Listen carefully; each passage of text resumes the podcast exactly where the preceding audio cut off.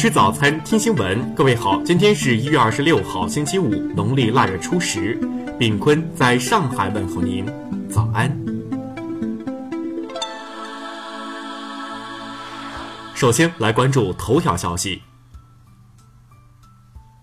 甘肃文县男子孟某因赌博欠债十万余元，开车撞死八十四岁曾祖母，制造意外事故以获取保险公司赔偿的主意。然而，在审讯过程中，孟某不是百般抵赖，就是默不作声。在调查事故的过程中，警方查看了孟某的手机，里面的内容让警方为之震惊。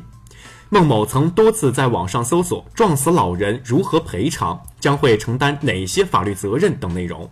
此外，在二零一六年八月，孟某曾杀害甘肃文县闭口镇聋哑乞丐，企图冒充其父骗保未遂。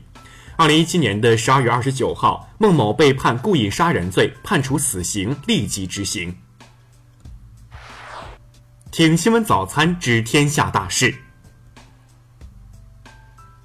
商务部昨天发布数据，二零一七年中国网络零售额达到七点一八万亿人民币。零售额同比增长百分之三十二点二，增速较上一年提高了六个百分点。二十五号，我国在西昌卫星发射中心用长征二号丙运载火箭成功将遥感三十号零四组卫星发射升空。卫计委昨天指出，我国现在全科医生的数量是二十点九万。按照到二零三零年每万人有五名全科医生来计算，目前还有五十万的缺口。中科院神经科学研究所孙强团队二十四号宣布，成功培育出世界首个体细胞克隆猴，这标志着中国将率先开启以猕猴作为实验动物模型的时代。二十五号，中国、伊朗、巴拿马、中国香港特区海事主管机关经协商达成共识，并共同签署了联合开展桑吉轮和长风水晶轮碰撞事故安全调查协议。经中央军委批准，我国首批新军事训练大纲日前正式颁发。标志着新体制下军事训练内容体系构建取得重大阶段性成果，为新时代军事训练提供了重要法规遵循。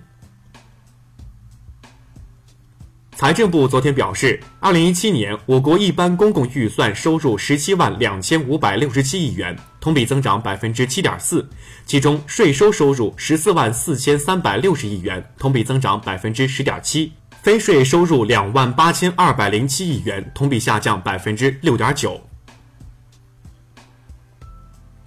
公安部交通管理局日前公布数据，截至二零一七年底，全国汽车保有量达二点一七亿辆，其中以个人名义登记的小型和微型载客汽车达一点七零亿辆。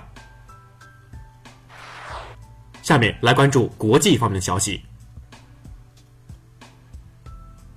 英国首相特蕾莎梅将于一月三十一号至二月二号对中国进行正式访问，并举行新一轮中英总理年度会晤。白宫二十四号宣布，将于二十九号公布移民制度改革的框架性方案，并呼吁美国会与白宫合作，推动解决移民问题。据日媒报道，近来日元升值正在加速，汇率一度升值到一美元兑一百零八日元大关，创出四个月以来最高水平。据菲律宾国家减灾管理委员会消息显示，由于菲律宾马荣火山爆发的威胁，超过七点五万人被迫离开家园。韩国二十五号敲定并公布治霾战略项目执行计划。政府将在今后三年投入四百九十二亿韩元，约合人民币二点九三亿元，推进减排治霾项目研发。俄罗斯东方号渔船昨天在俄滨海边江区水域失联，船上载有二十一人。巴西卫生部二十四号通报，去年七月以来，全国共出现黄热病疑似病例六百零一例，其中确诊一百三十例，五十三人被确认死于黄热病。当地时间二十五号凌晨，俄罗斯叶卡捷琳堡市一处居民楼发生天然气罐爆炸事故，造成六人受伤。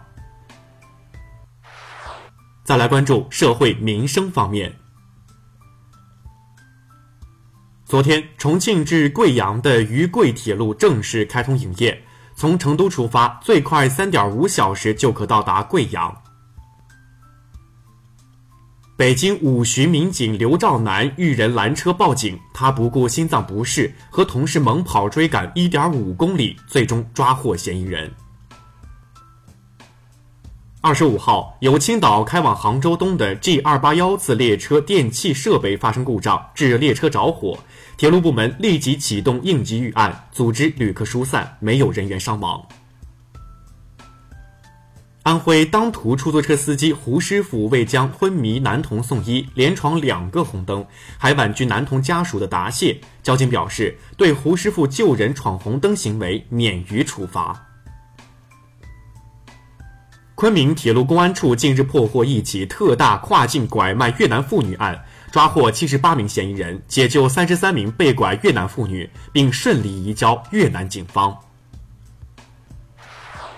最后来关注文化体育方面。昨天，二零一八澳大利亚网球公开赛女单半决赛上，沃兹尼亚奇击败比利时大黑马梅尔滕斯。哈勒普险胜前澳网冠军德国名将科贝尔，两人首次打进澳网女单决赛。二零一八年超级杯的比赛将于二月二十六号在上海虹口足球场开战。参加超级杯的两支球队分别是联赛冠军广州恒大和足协杯冠军上海申花。大型纪录片《丝路寻踪》日前举行开机仪式。该片将讲述海上丝绸之路历史进程，展示一段中国海洋史的风雨变迁。为纪念宋庆龄诞辰一百二十五周年、何香凝诞辰一百四十周年，局时之意，宋庆龄与何香凝文物图片展二十五号在北京宋庆龄故居开幕。以上就是今天新闻早餐的全部内容，请微信搜索 xwzc 零二幺，也就是新闻早餐拼音首字母再加数字零二幺。如果您觉得节目不错，请在下方拇指处为我们点赞。一日之计在于晨，新闻早餐不能少，咱们明天不见不散。